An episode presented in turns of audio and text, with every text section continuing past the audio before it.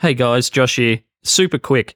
I just heard through a music marketing show that I listened to that Spotify, in some of their plans for 2023, are looking to make their mobile app present to users in terms of the experience and what content they highlight more like TikTok.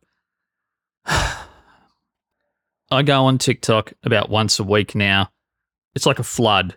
I watch it for as much as a couple of hours sometimes, and then I close the app. And it could be for a week or two weeks at a time because the way the content comes inside of TikTok is so unrelenting that it's actually tiresome as a user for me to be on there all that often. Now, every tech company that has an application wants to be TikTok in 2023.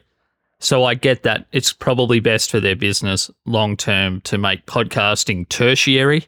So we were secondary to music inside of Spotify. So now the hierarchy is looking as though it's going to be short form video, then music, and then podcasting. So we're getting more buried inside the app.